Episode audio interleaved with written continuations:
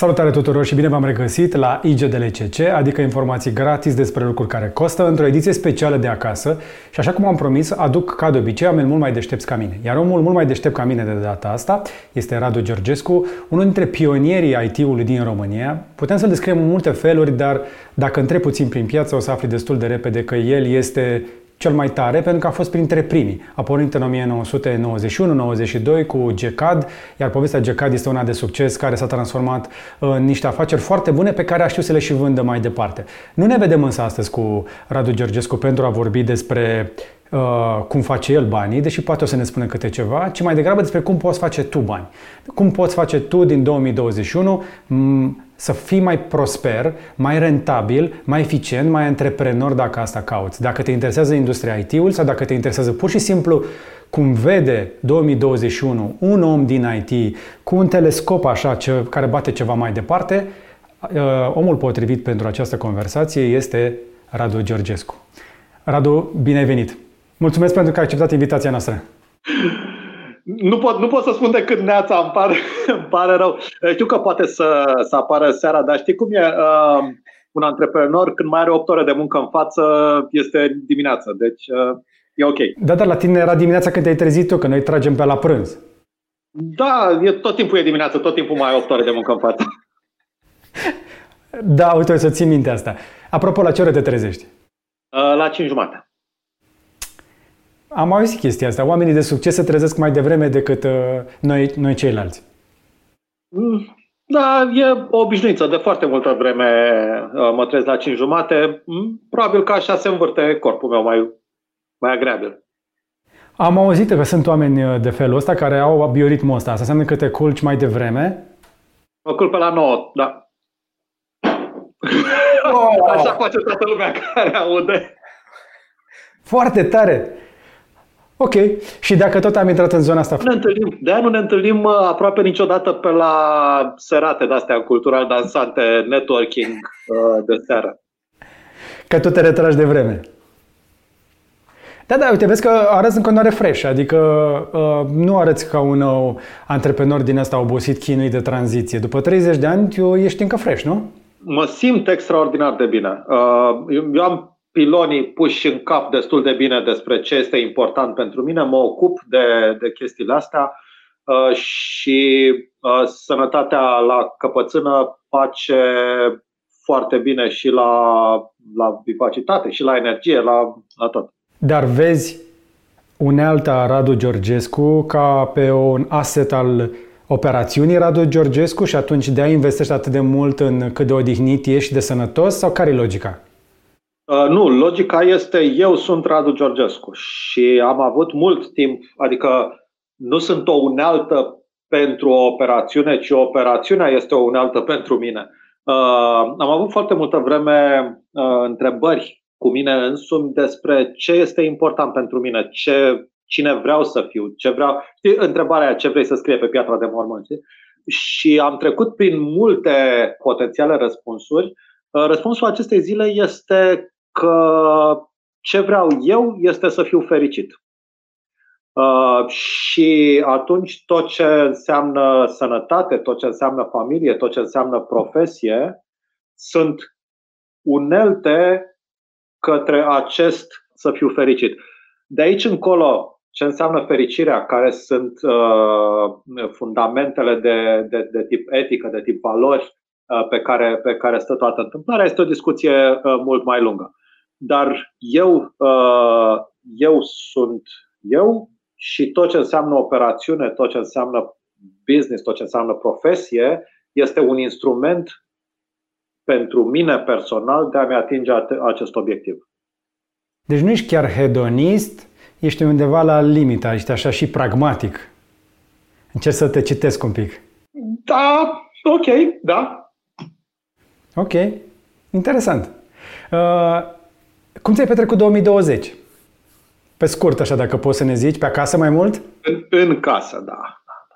Da, din, din martie, de când a fost balamucul din primăvară. Um, doar în casă? Da, da nu, sunt, uh, nu sunt habotnic, nu, nu stau doar în casă fără să ies, dar uh, lucrez, lucrez mai degrabă de acasă uh, și mai degrabă mă duc mai rar la cumpărături, atunci doar când trebuie. Nu am plecat prin concediu, mă străduiesc să-mi țin părinții cumva separați, să stea și ei în casă la ei. Un an complicat. Dar mă interesează din punct de vedere uh, profesional, pentru că spuneam la început, ești unul dintre oamenii uh, de IT care au văzut printre primii oportunitatea IT-ului pe vremea când cei mai mulți dintre noi nici măcar nu aveam internet acasă, tu deja făceai ceva în domeniul IT-ului. Știu că nu ești în situația asta de niște zeci de ani, dar imaginează că ești la un interviu de angajare și trebuie să-ți spui uh, elevator pitch-ul despre cine ești și de unde vii. Poți să faci chestia asta? Uite, îți dau camera doar pentru tine ca să, te, să știe oamenii mai bine de unde să te ia ca să te înțeleagă mai bine, pentru că după aceea vreau să intrăm un pic în discuția asta un pic mai antreprenorială, dar vreau să le dau oamenilor un pic de fundație și aș vrea să o audă chiar din gura ta, nu, nu de la mine. Elevator pitch de employment, zici. Foarte interesant. Um, Radu Georgescu, serial antreprenor și venture capitalist, investitor, um, un om norocos, un om care știe să gestioneze proiecte multiple, un om cu viziune strategică și cu abilități minime de execuție. A ajuns liftul la etajul 2. Mai ai încă 8 etaje dacă vrei, te mai las. Mm, depinde de lift. Păi nu, ai zis elevator, trebuie să o iei foarte din scurt. Nu. Exact. Am avut o discuție cu un, uh, cu un jurnalist la un moment dat, acum mai mulți ani, uh, care mi-a pus o întrebare despre care el a crezut că este ușoară, dar uh, și, și anume întrebarea, bă, dacă ai fi duhul ăla din lampa lui Aladin, și ai putea să îndeplinești o chestie, ce materie ai pune să, să se predea în toată școala românească? El credea că o să răspundă antreprenoriat și vrea să ducă discuția în direcția asta. Um, dar dacă ar fi să pot uh, pune o materie care se predea corect în toată piața, în toată școala, asta nu ar fi antreprenoriatul. Ar fi mai degrabă abilități de. Îți între timp, uh, răspunsul meu are două părți. Unul este uh, gândire critică, care este un element interesant, dar cumva poate și înainte de gândirea critică este uh, abilitatea de sinteză, analiză și sinteză, abilitatea de a spune foarte pe scurt un gând, Cred că este foarte greu să facem treaba asta și de asta de câte ori sunt întrebat, nu știu, cum ai întrebat acum, e cea la, la care nu m-am gândit. În permanență mă străduiesc să focalizez foarte, foarte mult și să strâng într-o, uh, în puțin răspunsul la întrebare. Sună foarte interesant. Capacitatea de sinteză, practic noi românii, cei mai mulți dintre noi vorbim mult și prost. Despre asta e vorba. Nici măcar prost, vorbim mult și vorbitul mult, mult în general Uh, există, există o vorbă atribuită de unii uh, lui Pascal, de alții lui Mark Twain, uh, care spunea, ți-am scris o scrisoare lungă pentru că nu am avut timp să-ți scriu una scurtă. Adâncă, adâncă, rău de tot. Da, da, da, da. Așa. așa este. și, și așa este. Văd pentru că sunt investitor, pentru că, pentru că îmi vin foarte mulți antreprenori să-și prezinte uh, investițiile astfel încât potențial eu sau Seedlink să, să, invest, să investim sau GECAD. Um, și văd, alea sunt niște, niște prezentări de companie, ar trebui să fie cristal, ar trebui să fie uite ce sunt, uite de ce sunt diferit, uite de ce să investești. Um, deja, deja ai început să dai, uh, să, să dai secrete din astea de venit la pitch. Ajungem așa acolo. Okay. Ajung, ajungem și la Ventures, ajungem și la Seedblink. Ajungem imediat acolo. Trebuie să știți că Radu Georgescu și cu prietenii lui au pe mână foarte mulți bani de dat pentru antreprenori și asta este unul dintre motivele, încercăm să-i sondăm un pic uh, selectorul, să vedem cam cum alege proiecte, nu? Dar până să ajungem acolo, eu mai trag un pic de timp. Aș vrea să te mai cu niște chestii personale înainte. Dacă tot ai stat așa de mult timp pe acasă, aș vrea să știu ce chestii omenești îl chinuie pe un om care cam are ce-și dorește. E un om realizat, ești bine la casa ta, cu businessurile tale, cum ți-ai petrecut adică ce ai făcut efectiv? Pentru că mulți dintre noi uh, mai stăm, mai facem cumpărături online, uh, ne jucăm, uh, butonăm, ne dăm pe social media. Tu cum ți-ai petrecut efectiv timpul ăsta? Că nu cred că ai făcut doar business, deși știu că ești focusat. Într-un mod foarte interesant am muncit mai mult decât uh, anul trecut, de exemplu. Uh, și mai mult decât munceam când mă duceam la, la serviciu, ceea ce nu m-aș fi așteptat. Când a început, uh, când a început pandemia, nu mă așteptam să se întâmple asta, dar se întâmplă. Am citit mult, am făcut sport mai mult decât, decât făceam înainte și făceam și înainte, dar am făcut mai mult. Pe afară, de asta. Ești destul de secretos, dar apreciez măcar și atâtea informații. Poți să-mi zici ce citești? Cam ce, cam ce pică în, min, în mână. Uh, citesc destul de mult. Uh, citesc mai puțină carte de business decât te aștepta. Uh, citesc beletristică, un pic de filozofie. Pe aici. Par pregătit pentru politică. Niciun, în niciun fel. În niciun fel. Nu, politica este ceva ce nu am înțeles niciodată și neînțelegând, adică știi cum e, uh, ai atâta satisfacție făcând lucrurile pe, de, de, de care îți place, ai atâta satisfacție uh, transformând hobby-urile în profesie, încât întotdeauna m-am întrebat de ce se chinuie și, și nu numai satisfacție, dar și beneficii, adică ești mai eficient și la sfârșitul zilei câștigi mai mult transformându-ți hobby-ul în profesie. Și atunci mă întreb de ce să fac altceva, de ce să fac altceva prost, ineficient și fără să câștig bani, când aș putea uh, să fac ceea ce îmi place, ceea ce fac bine, ce, uh, lucrurile la care mă pricep și deci câștigând, uh, fiind mai eficient și câștigând mai bine. Aici confunzi două, două, trei lucruri, să știi prost, ineficient și fără să câștigi bani. Ăștia sunt proști și ineficienți, dar câștigă bani în politică. A, politica. Păi, nu știu, probabil că aici am ratat eu niște, niște chestii. N-am, n-am înțeles eu bine cum stă treaba. Dar nu te mai caută nimeni să te întrebe dacă ai vrea să te bagi, pentru că, uite, se tot fac vânturări din astea la putere. Au, de, au depășit momentul ăsta, au înțeles am avut, am avut o perioadă în, în zona 2003, când am vândut, 2003-2004, când am vândut RAV la Microsoft. A fost o perioadă în care a alergat toată lumea după mine să politică uh, și nu, a, a, a înțeles, nu. Și, și, pentru, și anume pentru că nu mă pricep. Mi, mi se pare atât de simplu să nu faci la ce nu te pricepi. Sau nu vrei. Că eu cred că dacă ți-ai pune mintea, te pricepe. Ești genul de om care intră într-o industrie, o pătrunde și scoate mustul din a face un business. Uite cum ai făcut cu nu. cum ai făcut cu payment, nu? Unde greșești? Te contrazic, te contrazic. Ă? Ce spui tu acum este unul din este potențial unul din motivele pentru care oamenii o iau razna. Și anume, ă, când vin cei din jurul lor și le spun, mamă, ce frumos e, ce deștept e, sigur poți să faci chestia asta. Modul de a nu o lua razna este să înțelegi ce știi să faci foarte bine și să înțelegi ce nu știi să faci foarte bine. Eu știu să fac mai bine sau mai rău partea de IT, dar nu știu să fac și nu știu să fac pentru că nu, nu știu, nu înțeleg. Aș putea să o fac, poate, Bine? Sigur nu.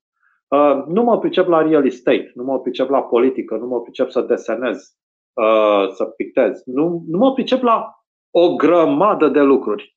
Și faptul că există cineva care să-mi spună sigur ai putea să o faci, doar că nu vrei, că tu uite ce deștept ești, este cel mai rău lucru care îi se poate întâmpla unui om de succes într-o, într-un domeniu. Pentru că așa o iau oamenii razna. Așa ajung oameni să se creadă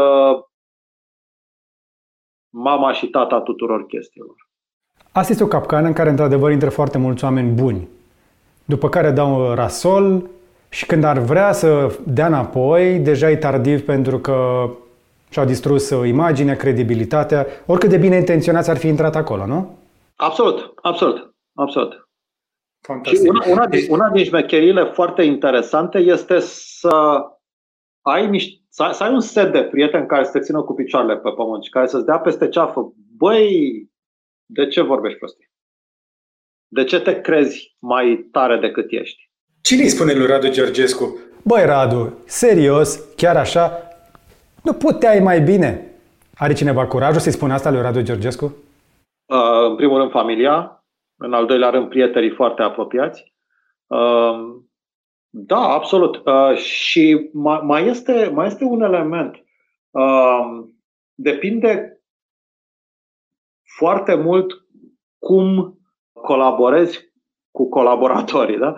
Pentru că lumea are tendința să spună, cum ai spus tu, da, prietene, ai fi putut doar că n-ai vrut, dar dacă la prima discuție de tipul ăsta explici că nu asta este ce îți dorești, ci îți dorești să ți se spună părțile rele, lumea înțelege, apreciază și face ca atare. Una din dorințele mele foarte, uh, foarte importante, atât de importantă că am spus, am scris-o și în about pe blogul meu, este îmi doresc să fiu partea unei statistici. Și mă explic cu chestia asta. Uh, în momentul în care te poziționezi și lumea te percepe așa cum ai spus tu, pa, este băiatul ăsta care le știe pe toate, știi? Presiunea să nu greșești este imensă, pentru că te duci la o masă de 8 oameni, tu ai o părere care ar trebui să valoreze 1 pe 8, pentru că este o părere, uh, dar uh, ea de fapt este părerea mesei respective, pentru că toată lumea se pune, uh, se aliniază cu tine. Ori asta este foarte, foarte nașpa. Așa ajunge lumea Ceaușescu, știi? Mi se pare atât de important ca intrând într-o sală, tu să fii unul din cei opt. Și să poți să ai o părere care să fie greșită. Pentru că dacă, dacă nu ești într-un environment ăsta, atunci fi, ai de ales fie să nu vorbești pentru a-i lăsa pe ceilalți să fie creativi și să-și facă propriile păreri și să aibă, să aibă propriile păreri și să, să-și execute propriul business, fie dacă vorbești, există riscul să fie perceput ca dă părerea și, și da, chiar dacă e o părere greșită, uh, ea să fie executată. Făcând un research pentru acest interviu, am stat de vorbă cu câțiva oameni care te cunosc. Și, într-adevăr, strategia pe care ai aplicat-o și pe mine, asta cu, te rog, spunem Radu, mi se pare foarte faină pentru că echilibrează puțin terenul. După care ajungi să-l descoperi pe Radu Georgescu, vezi ce-i poate pielea, vezi că este cu siguranță mai deștept ca tine, dar este modest, are acest humbleness autentic, după care vine presiunea. Din, din, nou, din nou te opresc. Sunt foarte sigur că nu sunt mai deștept ca tine. Depinde la ce. Că la IT sigur ești mai deștept. A, a, atenție, aia este o experiență. Sunt puțin mai experimentat pe, uh, pe partea de business de IT, business to business. Ești mult mai experimentat pe mine, uh, decât mine pe partea de IT de comunicare, pe partea de gadgets și asta nu înseamnă niciun fel că tu ești mai deștept ca mine sau că eu sunt mai deștept ca tine. Corect. Însă eu vreau să duc discuția asta în zona de competență. Când vine vorba de business, dacă te-ai pus cu Radu Georgescu la masă, trebuie să-i spui Radu, dar trebuie să vii cu un plan dacă ești în business cu el, pentru că este foarte exigent și tăios. Da. Cum se întâmplă o întâlnire de business cu Radu Georgescu? Poți să ne povestești cam ce așteptări ai tu de la cei care vin uh, din, uh, să zicem așa, C-level, oamenii cu care lucrezi când gestionezi un business, cam ce fel de așteptări ai de la ei și ce nu vrei de la ei? Sunt diverse tipuri de oameni. Sunt oameni care vin să-și prezinte o companie pentru investiție, uh, sunt Uh, C-level ai, ai companiilor investite deja de noi uh, și alte tipuri de parteneri. În general, uh, pretenția pe care o am de la mine, în primul rând, și de la ei este onestitate 100%. Una din cărțile esențiale pe care le-am citit în ultimii 5 ani Vine de la anxietate, afectează hipocampusul, am citit eu dintr-o chestie. Ah, Hipocampusul, ok. Uh, acela, Există un fond foarte mare, probabil cel mai mare uh, hedge fund din Statele Unite, uh, Bridgewater, al, al cărui founder și CEO uh, a scris o carte uh, Procedures sau ceva de genul ăsta. Anyway, uh, filozofia lui este uh, extreme openness. Uh, și filozofia asta vine și spune în firmă, toți, 100%, trebuie să știm tot. Uh, el a dus-o la extrem în, uh, în fondul în Bridgewater, la modul că în clipa în care el a plecat, a îmbătrânit și a, a trebuit să angajeze alt CEO.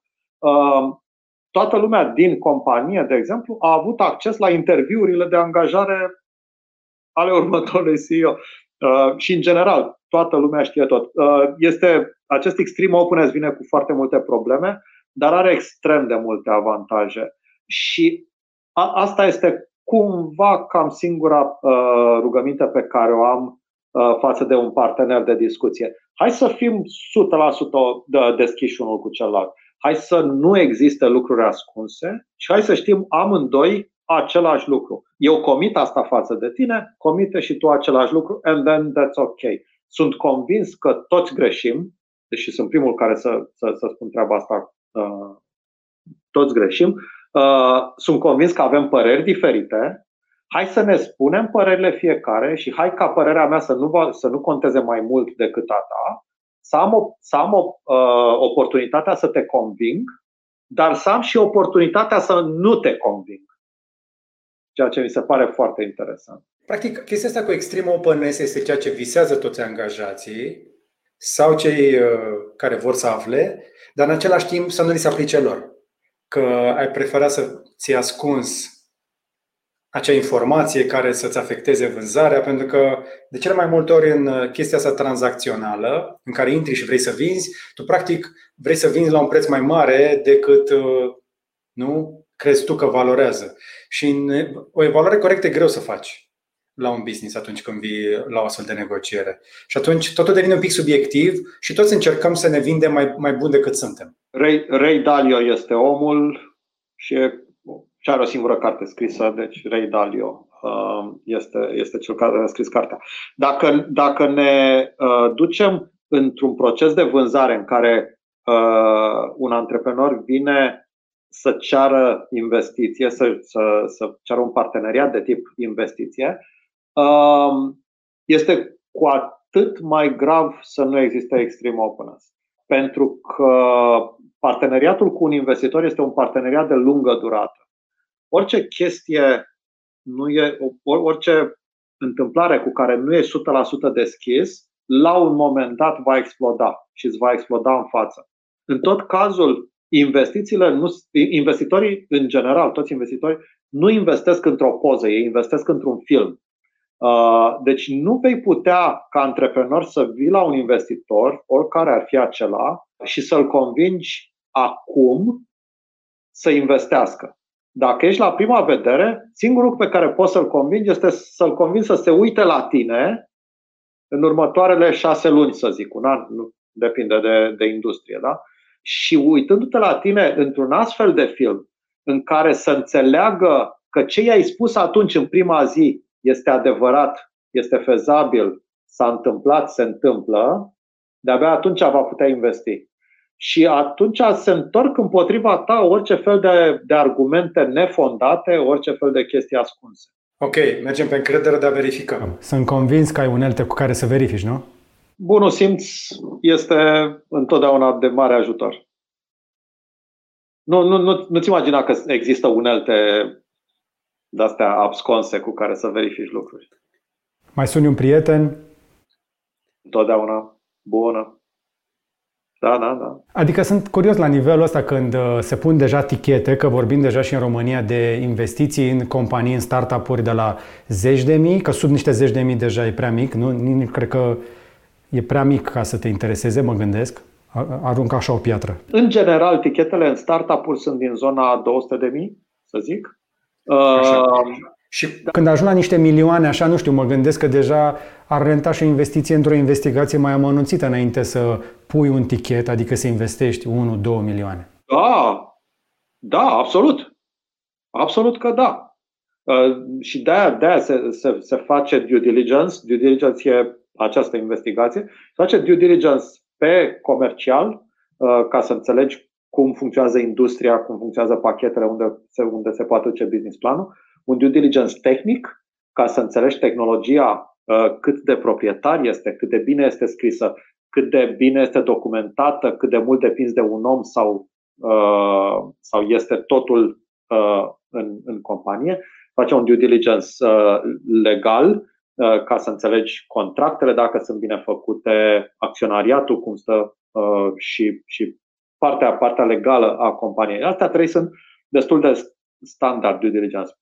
În măsura în care nu cunoști mult, se, se poate face due diligence pe fondatori. Dacă sunt niște fondatori cu care nu ai avut oportunitatea să-i, să-i cunoști. Și atunci ai pe cineva sau chiar eu, uh, sunăm, vorba ta, sunăm un prieten, știi? Uh, iei referințe uh, cu, cu, uh, cu aprobarea uh, omului respectiv. Îi spui, nu, aș vrea să sun cinci persoane uh, pe care să le întreb despre tine. Și aici, uh, foarte multă vreme în România, referință, lumea se ferea să dea referințe rele. Toată lumea spunea de bine despre celălalt. Până când a început să înțeleagă uh, cei care dau referințe că, de fapt, a da o referință corectă este în avantajul tuturor, inclusiv în avantajul persoanei respective, pentru că este corectă. Referințele false bune uh, sunt, uh, nu, nu fac decât, din nou, să explodeze la un moment dat în față. Tu ai început suficient de devreme în industria asta încât să o vezi crescând de la mai nimic la ce este astăzi. Și astăzi toată lumea vorbește de tehnologie, digitalizare, dar sunt convins că în early days, mai pe la începuturi așa, ai văzut și niște chestii ai văzut uh, tot felul de părți și sunt convins că nici tu n-ai luat întotdeauna deciziile inspirate. Ai fost păcălit într-un proces de genul ăsta de investiție? Măcar o dată, de mai multe ori? În primul rând că de, de foarte multe ori m-am păcălit singur uh, și am făcut greșeli. Am, fă, am făcut la greșeli în viața asta uh, și pe toate, uh, dacă aș fi în acea situație, probabil că aș face același lucru, tot greșit. Hopefully, nu am făcut de două ori aceeași greșeală.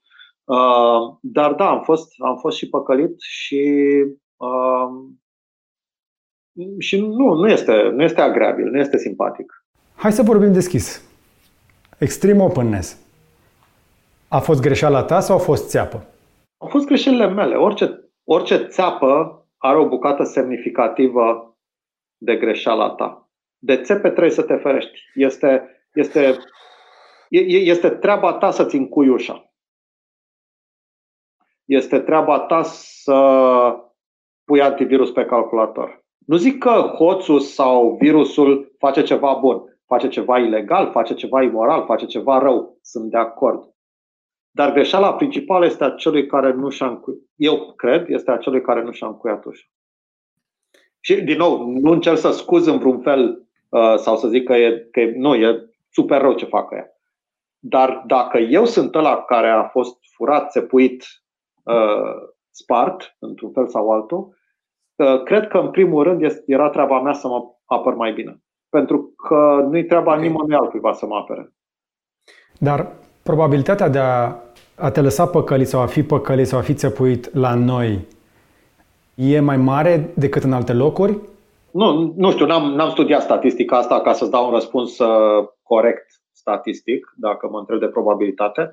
Uh, dar eu cred că sunt oameni buni și răi în toată lumea uh, și sunt oameni care dau țepe peste tot. Uh, depinde de tine cum te poziționezi în societate, mai aproape sau mai departe de ei, cum vrei să. În general, observația mea a fost că țepele mai degrabă le iau cei care doresc ei să ia niște scurtături, cumva țepele sunt mai degrabă în jurul scurtăturilor decât în jurul drumului normal. Foarte interesant. Chestia asta de asumare și de onestitate, dacă am vrea să o facem cu toții măcar pe jumătate cât o faci tu în public, dar să o facem în privat, cred că ne-ar fi tuturor mult mai bine. Să-ți asumi chestiile pe care le faci și pe care nu le-ai făcut bine și să nu zici că este ăla de vină care ți-a făcut chestia aia, ci tu care nu ți-ai luat măsuri de prevedere Cred că e utilă, dar nu-i poți opri pe toți. Mai ales când, uh, totuși, uh, se știe că dacă, te du- dacă bați palma cu Radu Georgescu, faci un business. Da? E o treabă. Și mai ales nu neapărat, că nu neapărat, nu neapărat, nu neapărat. Gândește-te că uh, eu am început 36 de companii, uh, dintre care, acum cu din 37, uh, dintre care 6 au fost succese foarte mari. Probabil că în vreo 10 nu am pierdut toți banii și restul au fost experiențe extraordinare. Deci nu, nu este. Uh, eu am un succes statistic. 36 de companii, 6 un succes. Practic, rata ta de succes este peste Silicon Valley, unde știu că era, trebuie să, dai, trebuie să faci moonshot pe 2%, nu? Da. Da, dar, pe astea. dar nu moonshot. Dar nu, a, ok. Dar, dar nu moonshot, pentru că... Hai să explicăm asta pentru cei care nu știu cum funcționează. A, eu? nu știu ce mă pui să fac. Deci, ca să înțeleagă oamenii care ne urmăresc, când ești antreprenor în serie, cum ești tu, genul de investitor care pornești companii, că exact cum ai zis tu, tu ești bun la IT, la asta te pricep, dar nu-ți place execuția. Nu-ți place să șurubărești, îți place să construiești. Practic, cam asta este definiția unui investitor de cursă lungă. Tu tot investești, ajuți să crească o chestie pe care alții trebuie să vină cu ideea și cu execuția, tu poți să o ajuți să o îmbunătățești și să o duci mai departe.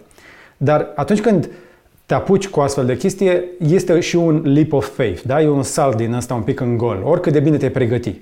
Și te aștepți ca o parte din ele să nu reușească.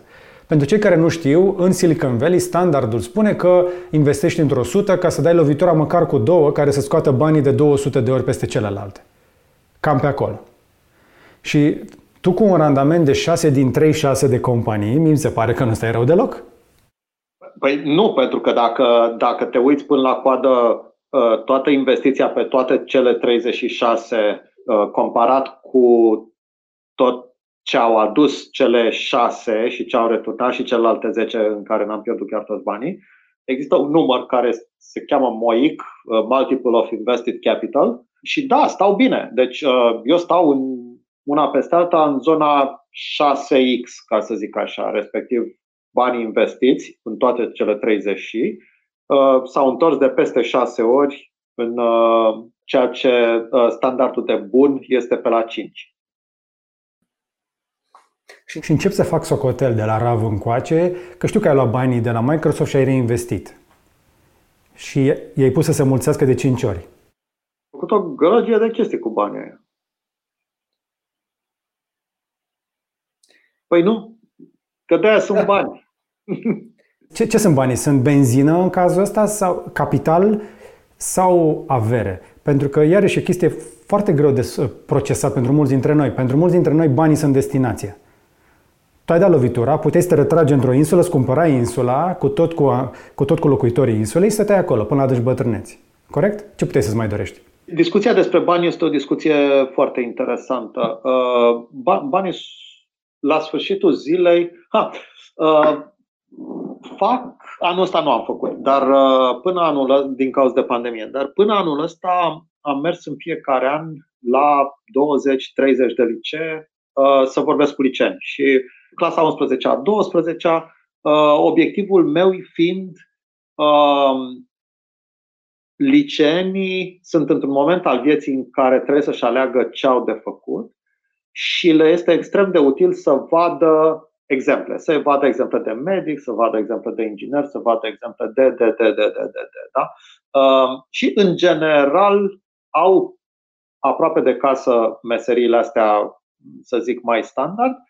Uh, și mi s-a părut întotdeauna util și mi s-a confirmat, și fac asta de 15 ani, uh, mi s-a confirmat că este, le este extrem de util să aibă și o, uh, o discuție open Uh, cu cineva ca mine, din, din zona antreprenorială.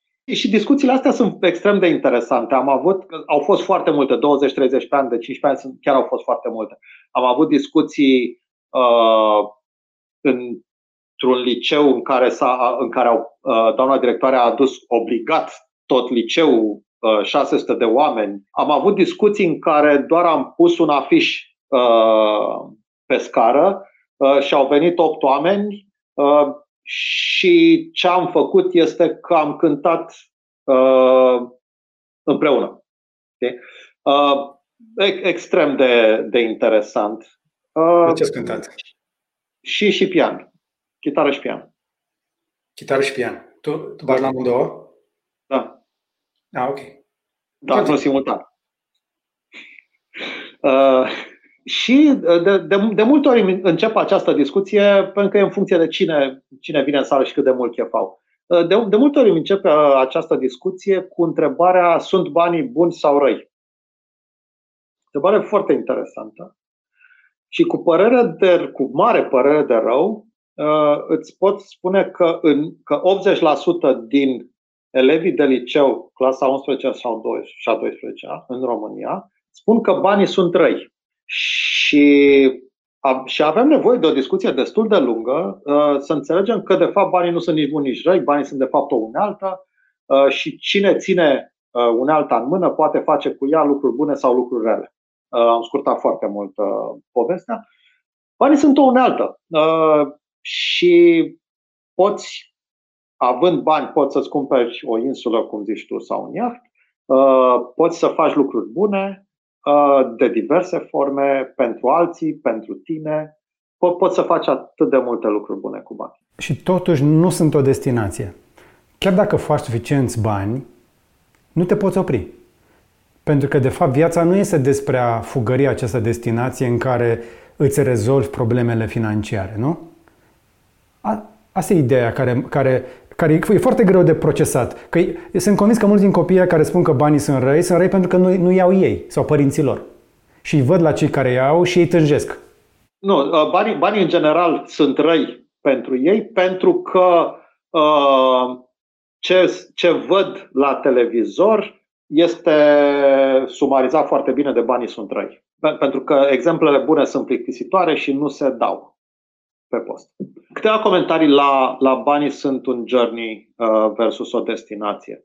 Cred că banii sunt o măsură a succesului pe care ți l-ai propus. Cred că pe măsură ce urci pe piramida lui Maslow, de ce ai nevoie nu este bani, ci este succes. Uh, succesul în business este măsurat, succesul în general trebuie să fie măsurat și succesul în business este măsurat de bani. Cred că multă lume stă în business, deși are bani mulți, pentru nevoia de succes.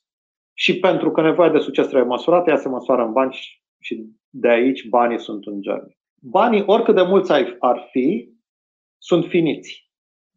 Uh, că sunt o sacoșică sau o sacoșă sau un sac sau un camion de bani, dacă iei cu o lopată suficient de mare din ei, ei se termină. Nu, dacă iei cu, o lopată, cu orice fel de lopată, dacă doar ei, la un moment dat se termină. Dacă lopata e suficient de mare, se termină relativ repede. Pe măsură ce există uh, bani, încep să apară dorința de a face bine, de exemplu. Uh, care costă? Care costă? Uh, dorința de a face bine uh, este, este un lucru scump și dacă iei din camionul de bani sau din sacul de bani cu lopeți suficient de mari, cum ziceam, pentru cauze de orice fel, fără să pui înapoi, la un moment dat abilitatea de a face bine se termină. Observ aici o logică foarte similară cu Bill Gates, care, la fel, coincidență nu cred, citește mult. Chestia asta cu cititul, a, a, fost, a, fost unul, a fost unul din cei mai importanți mentori ai mei. Da, da, eu cred că Bill Gates a inventat chestia asta, că dacă citești, poate găsești bani ascunși în cărți. Eu cred că el așa găsește bani în cărți. Că de-aia citești așa de mult, că altfel n-ajungea așa de bogat. Și cu banii ăștia face chipuri 5G. Și vaccinuri prin Africa, una din astea. Abilitatea asta de a face bine, practic să-ți donezi averea în cele din urmă, e, e, un, e un circuit asta foarte interesant și să faci caritate. Uite, sunt tare curios în ce fel de activități de caritate te implici, pentru că nu ești foarte vorbăreț despre asta în spațiu public. Și tocmai ce nu sunt vorbăreț despre asta în spațiu public. Da, eu cred că e o greșeală. Scuză-mă. Drept, dreptul tău, ca să zic. dar, dar aș aprecia să-mi spui, să-mi spui de ce crezi chestia asta. Chiar mai interesant. Uite, văd o, o tendință care se schimbă. Dar este valabilă asta cu banii sunt răi. Noi, jurnaliștii, o resimțim cel mai rău. În sensul propriu al cuvântului, rău. La modul la care uh, jurnalistul trebuie să fie sărac și cinstit. Asta, cu asta am crescut toți. Dar tot românul trebuie să fie sărac și cinstit. Păi, dar nu știu cine ne-a băgat prostia asta în cap. Aș prefera să fiu bogat și cinstit. Aș vrea să fiu prosper și onest. Da? Și chestia asta cu problema cu banii, iarăși, vine mână-mână și cu chestia asta cu donațiile. Donăm, dar nu vorbim despre chestia asta, este secretul nostru, e pentru suflet. Nu. Eu vin și spun public de fiecare dată când uh, pot să ajut uh, un ONG sau o activitate de genul ăsta, pentru că oameni ca tine, la rândul tău, pot să încurajeze pe alți oameni care să facă acest bine. Această mafia binelui, cum i-am spus noi la un moment dat, poate funcționa prin puterea exemplului, pentru că ce facem noi acum este un, un exemplu. Eu am acces la timpul tău, pentru care sunt absolut recunoscător. Avem un prieten comun, care trebuie să-i mulțumesc. Poți să-i zic numele? Te superi? Suntem, e prieten comun, ca să zic așa. Pe baza, pe baza lui Andrei Piti se întâmplă multe chestii bune și sunt recunoscător că uh, mi-a dat numărul tău de telefon și tu ai acceptat interviul. Dar dacă tot te-am prins la interviul ăsta și oamenii ăștia care se uită sunt toți oameni de oraș, cumpii de educație, cumpii de potențial, să mai uită oameni de prin guvern, să mai uită oameni din biserică, să uită oameni de, de foarte multe factori. Eu nu cred că, așa cum um, uh, începem să avem curaj să vorbim deschis despre partea bună a banilor, că banii sunt buni atunci când sunt combustibil pentru ceea ce vrei să faci, ar să vorbim deschis și despre partea de caritate care ne pasionează. Atenție, când am spus să faci bine cu banii, uh, nu înseamnă numai caritate. Atenție. Uh, mi se pare că caritatea uh, este parte din ajutor, o parte importantă, dar se pot face foarte multe lucruri fără caritate. Mi se pare că a învăța oamenii să facă lucruri, că a investi în ei este de multe ori mai important decât a le da lucruri. E atât de valoros ce spui, puțină lume cred că înțelege. Adică eu dacă aș fi unul între elevii de liceu și aș ști că vine Radu Georgescu la noi în liceu să vorbească, Doamne, deci m-aș duce acolo, m-aș pune primul la rând și aș sorbi fiecare cuvânt, pentru că mai ales să prinzi oameni când încă pot să-și asume foarte multe experimente în viețile lor atât de devreme, să primești informații de genul ăsta, timpul tău în sine este extrem de valoros oferit, dar oportunitatea pe care le oferi, pe care nu știu câte oportunități de genul ăsta ai avut tu în liceu spre exemplu, sau în prima parte a vieții. Știi? Nu te gândești vreodată unde aș fi fost eu astăzi cu oportunitățile din 2020? Um, în copilărie. Să știi, să, să știi că satisf- am avut satisfacții extrem de mari, extrem, extrem de mari și printre cele mai valoroase pentru mine, când uh, elevi, când, când oameni pe care eu nu-i cunosc mă sună fie că fac rost de numărul meu de telefon, fie că scriu pe e-mail, fie că pur și simplu ne ciocnim într-un fel sau altul și îmi spun, uh, ți-aduci oare aminte că acum 15 ani ai fost la liceu cu tare? Băi, mi-ai schimbat viața. Este absolut spectaculos. Mi se face părul așa pe, pe, pe mână când mă gândesc la astfel de cazuri. Uh, și mi se întâmplă destul de regulat și sunt super, super emoționat de câte ori mi se întâmplă chestia asta și foarte fericit. În, într-un mod interesant, uh, un număr semnificativ din, uh, din antreprenorii de 35 de ani uh, sunt antreprenori uh, cărora le-am vorbit uh, în, uh, în facultate, uh, cărora le-am vorbit în liceu uh, și și cu care am continuat o relație, chiar și dintre cei cunoscuți antreprenori care îmi spun și în ziua de astăzi, eu m-am apucat de scris software pentru business, as opposed to altceva, pentru că ai venit și, ai, și ne-ai povestit la, la școală Și este foarte adică, reward, a, foarte reward. Ai apărut în viețile lor într-un moment în care ai putut să uh, îi împingi un pic. Ei erau pregătiți acolo, dar cei mai mulți dintre noi nu primesc acest friendly push. Că despre asta e vorba. Corect. Da. E într-adevăr o chestie foarte uh, pasionantă să vorbești cu oameni mai tineri și pe partea asta de antreprenoriat de IT sunt convins că sunt puțini oameni cu mai multă experiență ca tine. Acum, aș vrea să te aduc într-o zonă, nu știu cât de dragă ți este, dar pentru mine este un subiect important și o să zic de ce. Sunt uh, frustrat ca jurnalist de tehnologie că nu prea avem gadgeturi românești. Și unul dintre puținele gadgeturi românești cu care am avut ocazia să mă joc, îl păstrez în continuare, îl am fain frumos acolo, mai încar din când în când, Este? Vector Watch. Și știu, știu, știu că poate e sătul de subiectul ăsta, dar nu aș vrea să răscolim toată istoria Vector Watch. Am înțeles până la urmă și de ce ați vândut, pentru că ați înțeles că ați făcut pur și simplu un ceas prea scump pentru ce aștepta piața. Greșesc? Unul din, moment, unul din motive. Dar cu toate astea, din câte știu eu, brandul Vector Watch este încă la tine. Da. Păi și ce face? Îl țin sertar? Dacă, dacă ne uităm la în ce, în ce să investesc, în ce să investești, în ce investesc eu.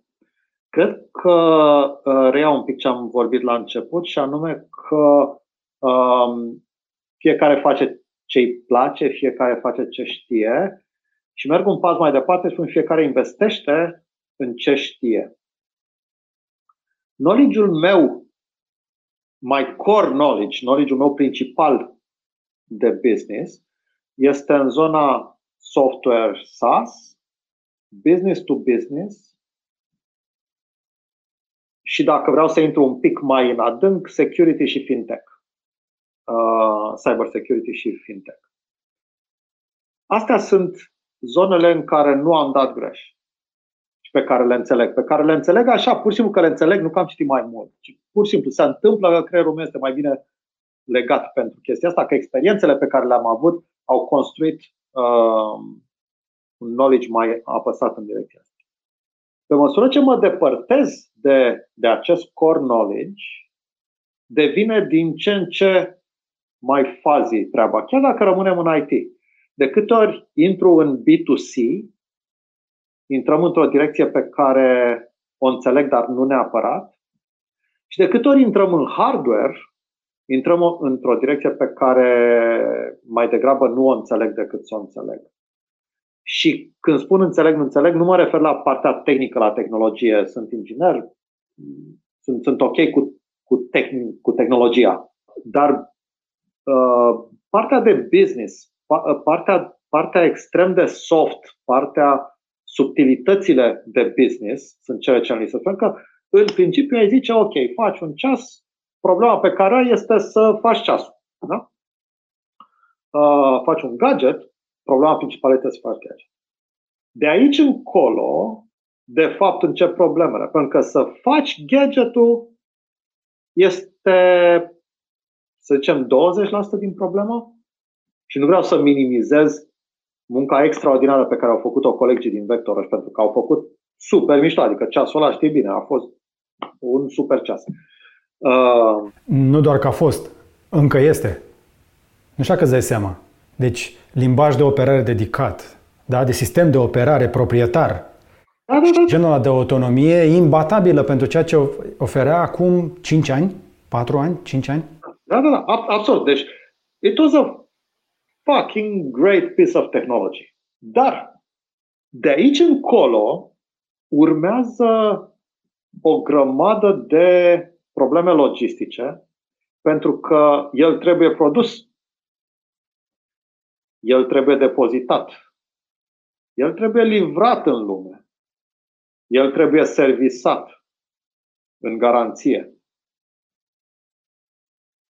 sunt o, o grămadă de elemente logistice care au nevoie de foarte mulți bani și un knowledge absolut special pe care eu nu l-am. Deci, tot ce înseamnă gadgets este un business, dacă este să ai gadget designed de tine. Fără îndoială că există alternativa cealaltă în care iei un uh, white label uh, gata făcut, îl branduiești, you own the brand și atunci lucrurile sunt extraordinar de simple uh, din punctul ăsta de vedere. De aia vin și spun uh, a, bașca taxe uh, între țări, o, când, intri, când intri în zona hardware, bașca compliance cu bateriile, cu deci, a spune că să faci un gadget, de fapt, este o problemă tehnologică, este o minimizare masivă a problemelor de business pe care trebuie să le rezolvi. Foarte valoroasă informația asta pentru oricine se gândește să construiască un produs, să-l pună într-o cutie și să-l expedieze în altă parte. Asta este lecție importantă de învățat de aici, că oricât de mult ne pasionează un produs, oricât de bine ne-a ieșit, meandrele concretului sunt... Uh... Da. da, exact acelea. Și cu toate astea, și cu toate astea, Radu, exact cum ai zis tu, de ce nu v-ați dus la fosil? sau la cineva, unde să puneți pe ceasul lor și să vinzi uh, doar partea de, de software. Pentru că în continuare, softul ăla, toată tehnologia, nu știu, uh, când ați vândut, spre exemplu, la Fitbit, s-a făcut uh, doar EcoHire, nu? S-a dat echipa. S-a dat și tehnologia? Ok. A fost, a fost, a fost un asset de el. S-a dat tehnologia. Uh, Hai să explicăm un pic ce fel de tranzacție a fost, ca să înțeleagă oamenii că atunci când se cumpără un, o companie de genul ăsta, există diferite niveluri, adică unii cumpără doar echipa, alții cumpără tehnologie, alții cumpără tehnologia și echipa. Sunt și diferite. cumpără compania. Și alții cumpără compania, acțiunile în companie. Deci, cum a fost în cazul ăsta? Deci cum, cum s-a întâmplat? Au, au, au cumpărat tehnologie. Au cumpărat tehnologia și oamenii s-au mutat ei, pur și simplu. Cine a vrut s-a mutat, cine nu a vrut nu s-a mutat. Dar ce au cumpărat ei a fost uh, IP, proprietatea intelectuală. Ok. Revin la întrebarea ta cu fosil. De ce nu ne-am dus la fosil? Uh, ziceam că sunt un tip norocos. Uh, în mod particular, în, asta este exemplul de cel mai mare ghinion uh, legat de fosil. Respectiv, cu trei luni înainte să vorbim noi cu fosil, Fossil a cumpărat Misfit.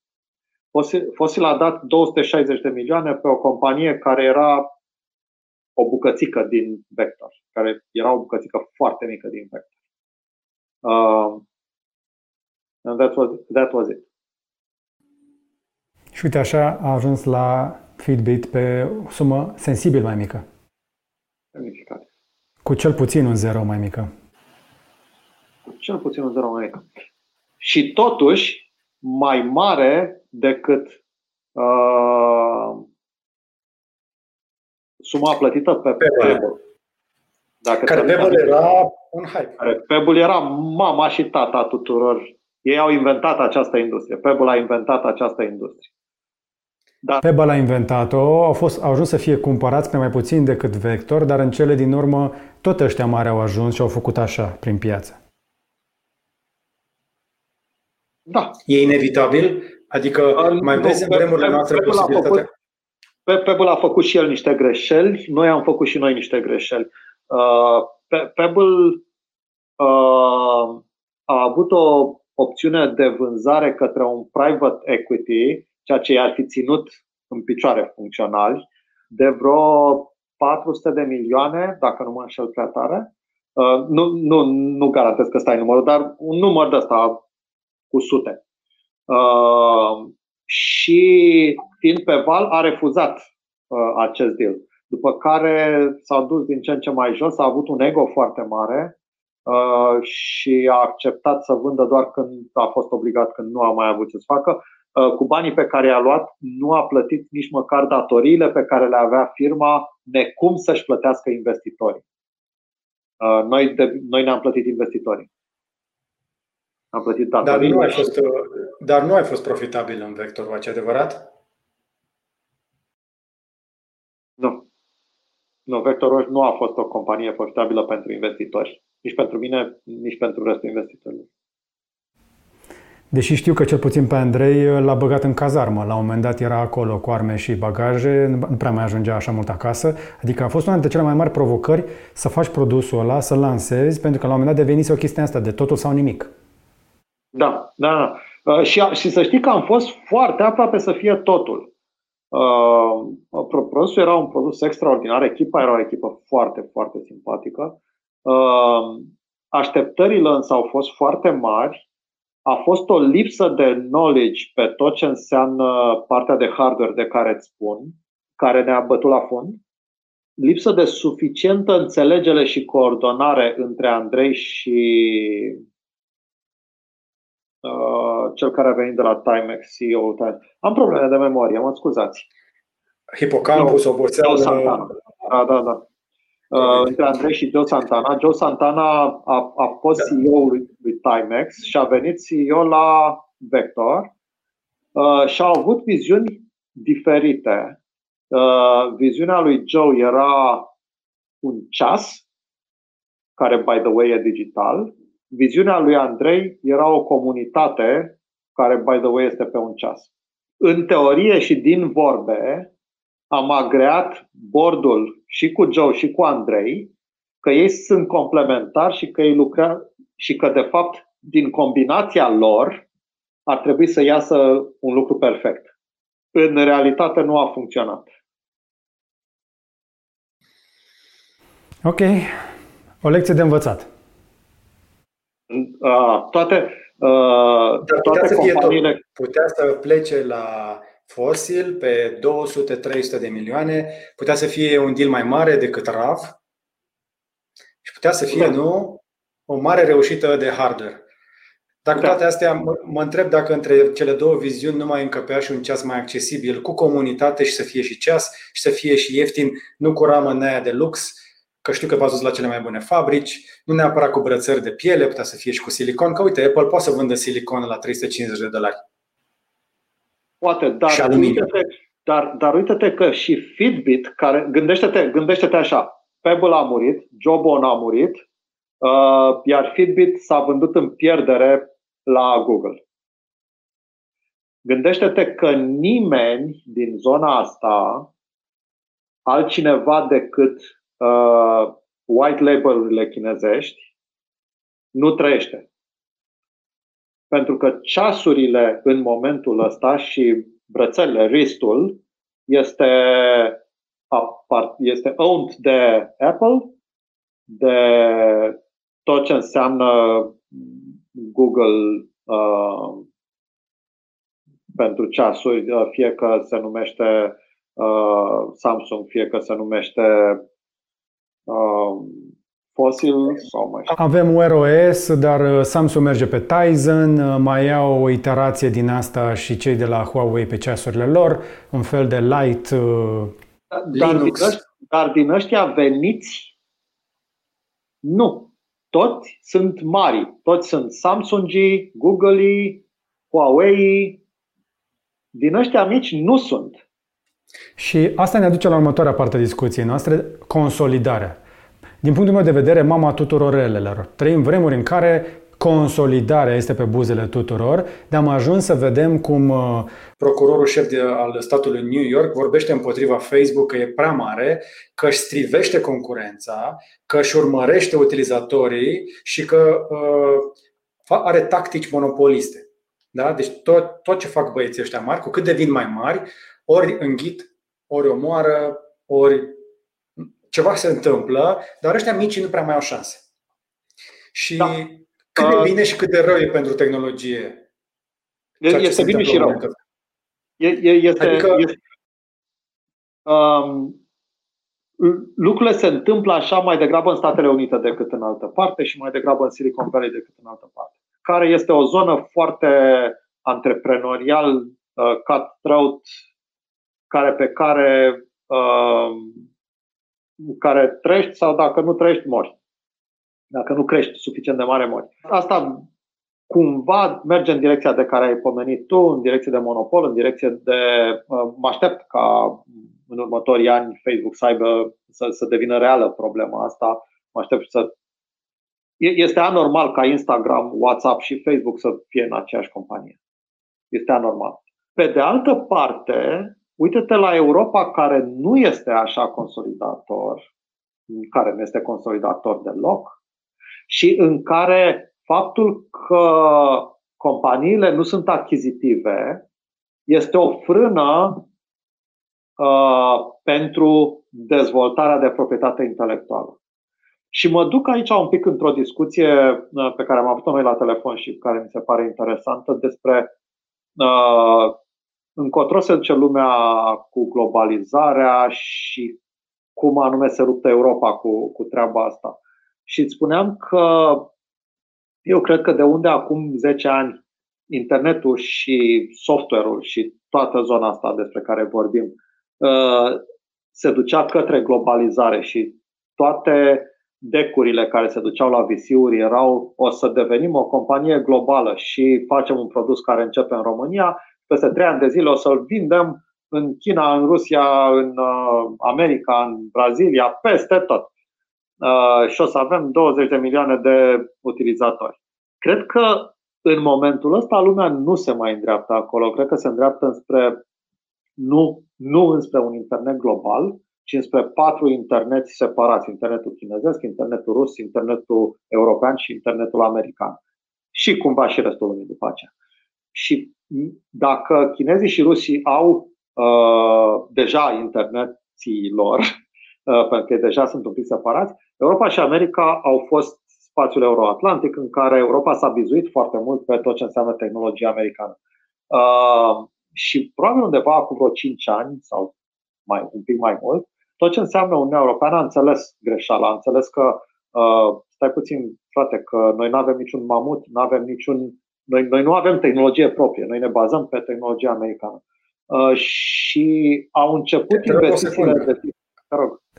Uh, nu doar că nu avem, dar până și startup-urile europene erau chemate, erau momite în Silicon Valley. Sunt în continuare. Sunt o mulțime de hub de inovație ale unor companii europene în San Francisco și în Bay Area, fix pe principiul ăsta că hai să facem din acest Silicon Valley un loc de întâlnire în care să creăm sinergii. Păi toate sinergiile alea aveau în cele din urmă același scop, să vinzi la băieții din Palo Alto, de pe strada aia din mijloc, de acolo, de pe lângă Paris Bagheta, că vinzi la cei mai buni, ai luat banii și gata, ai făcut un deal. Până la urmă, Europa a ajuns să se bazeze foarte mult acolo, dar cred că, nu știu, ți se pare că a fost un moment ăsta de wake-up call când au văzut că uh, poate și până și unul ca Trump poate să ajungă președinte pe mâna unei tehnologii scăpate sub control? Cred, cred că a existat un moment de wake-up call înainte de Trump și nu știu dacă a fost un moment sau a fost uh, un proces. Uh, pentru că Europa a început să investească de mai mult de 5 ani, uh, știi ce, poate de 10, a început să investească masiv în startup-uri. Uh, sunt foarte multe fonduri de investiții care, uh, care fonduri de investiții la nivel uh, early stage, la nivel serie A, deja uh, există un proces și bani uh, puși de Uniunea Europeană, de IAF, de EBRD, uh, de investitori privați, uh, family offices din Uniunea Europeană, în, uh, în companii de tehnologie. Și se vede, pentru că dacă acum 10 ani întrebai care sunt uh, cele trei uh, companii uh, europene uh, mari de tehnologie, gândește că au fost fix trei. A fost SUSE, a fost uh, SAP și a fost Skype. Uh, SUSE a fost cumpărat, uh, Skype a fost cumpărat, SAP există încă. Uh, dar acum, dacă te uiți în Uniunea Europeană care să includă și Londra, sunt niște mii de companii uh, evaluate relativ sus, încă foarte departe de ce este în Statele Unite.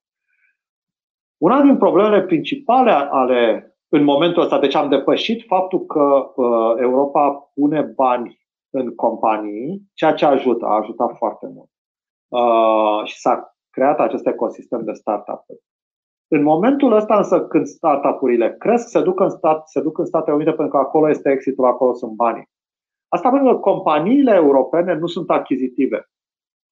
Companiile mari europene nu sunt, uh, nu, nu sunt achizitive. Ele nu cumpără tehnologie, nu, cură, nu cumpără produse. Mai degrabă construiesc încet, încet singure. Ele, unele sunt listate la bursă, dar mai degrabă nu, mai degrabă sunt private. Bursele europene nu sunt niște burse de tehnologie, nu sunt niște burse uh, lichide Uh, și da, nu sunt atât de lichide ca BVB, dar uh, nu sunt nici atât de lichide și funcționale ca Nasdaq. Cred că tot ce înseamnă zonă de stock exchanges în Europa, tot ce înseamnă zonă de M&A la nivel de corporate, corporate M&A, uh, se va schimba semnificativ în anii care, care urmează. Așteptăm o schimbare în anii care urmează, dar schimbarea a început deja. Și uite că de când am vorbit noi și până acum, România a bifat în sfârșit o mare reușită, centrul acela de cyber security, instituția europeană care va finanța proiectele cyber security va fi la București. Stăteam de vorbă cu șeful echipei care a coordonat negocierile și care îmi spunea că s-au dus cu un dosar impecabil. E prima dată că în România nu se duce să zică dați-ne și nouă, s-a dus cu un dosar atât de bun încât efectiv în final a fost cap la cap cu Bruselul și am fost mai buni, mai bine pregătiți decât Bruselul și abia după aceea a putut să vină factorul politic să bată totuși cu pumnul masă, să spună avem tot ce ne trebuie, dați-ne chestia asta. Deci avem un punct de plecare, după care mai avem și mai aud decât o informație despre ce vreți voi să faceți cu Seedblink. Și acum te las să ne faci un elevator pitch pentru ce ai tu de gând să faci cu Seedblink în Europeană. Seedblink este, este o chestie absolut spectaculoasă. Um, este o companie de o platformă de equity crowdfunding Uh, este o, este o uh, platformă care aduce împreună startup-uri și companii early stage și investitori, astfel încât o companie care are nevoie, să zicem, de 500 de mii, să poată să adune acești 500 de mii de la 800 de investitori, de exemplu, câte 2000 fiecare. Nu știu cum este numărul. Da, deci, dă oportunitatea investitorilor care și-ar dori să investească câte 2-3 mii de euro într-o companie de tehnologie și care nu ar putea să facă această investiție dacă nu ar exista această platformă consolidatoare. Um, ajută companiile pentru că le pune într-un ecosistem de companii de tehnologie, de startup-uri de tehnologie, uh, un ecosistem uh, de networking, de know-how, uh, de a, aici sunt alții ca noi, uh, de global și le dă și bani, le dă smart money. Uh, pe de altă parte, ajută investitorii care au posibilitatea și dorința să pună niște mii mici de euro în companii la care nu ar avea acces dacă nu ar exista Seedling. Și, practic, obiectivul este ca în cursul anului următor să nu mai fim o platformă de equity crowdfunding românească, ci să fim o platformă de equity crowdfunding fără geografie, în care oricine să poată investi și orice companie să poată veni, uh, și să nu mai fim generalist la nivel de uh, ce tip de companii, de verticale, ci să fim o companie de tehnologie. Deci, probabil că undeva anul viitor, Seedlink uh, va putea fi the tech equity crowdfunding platform. Și... Hai, hai, să o pune, hai să o traducem într-un limbaj mai simplu un pic. Că deja ne-am dus un pic uh, cu mai multe cunoștințe în zona asta. Mai pe românește, dacă vrei să faci o companie, și ai nevoie de bani ca să nu vinzi la o singură companie, o bancă sau un investitor individual, să vinzi, să iei puțin de la mulți și să adune mult, o faci printr-un astfel de vehicul de finanțare, asta e una. Și pe partea cealaltă, dacă te-ai gândit întotdeauna că vrei să investești într-o companie de genul ăsta și nu știi cum e cu bursa, cu fonduri de investiții, cu din astea, vii și intri așa și pui și tu bănuții tăi să accelerezi o companie în care crezi că se poate dezvolta. Corect? corect. Absolut corect. Și cum poate să funcționeze chestia asta la nivel mai mare în Europeană? Pentru că îmi dau seama că e nevoie de ce spui tu, dintr-un motiv foarte simplu. Companiile mari care au bani și Europa, slavă Domnului, are mulți bani, dar stă pe ei, banii europeni nu se mișcă suficient de repede astfel încât să se mulțească. Da. Avem mulți, dar stăm pe ei, nu noi, mai degrabă vesticii, stau pe ei. Și atunci, ăștia care mai înțeleg ceva din tehnologie, să-și pună banii lor în mișcare în astfel de companii, asta e logica? Asta, asta este una dintre logici, da? Asta este o parte din logică, da, absolut. absolut. Uh, da, uh, companiile au nevoie de, de acceleratori. Companiile de tehnologie trebuie să se miște repede, au nevoie de acceleratori. Un accelerator, uh, un accelerator este banul, uh, un alt accelerator este know-how, uh, alt accelerator este networking uh, și Seedling vine să ofere uh, toată. Și, și de multe ori Uh, companiile se duc în așa, numiți accelerat, așa numitele acceleratoare, în Y Combinator, în uh, Techstars, da? Noi suntem o combinație între un accelerator și un equity crowdfunding.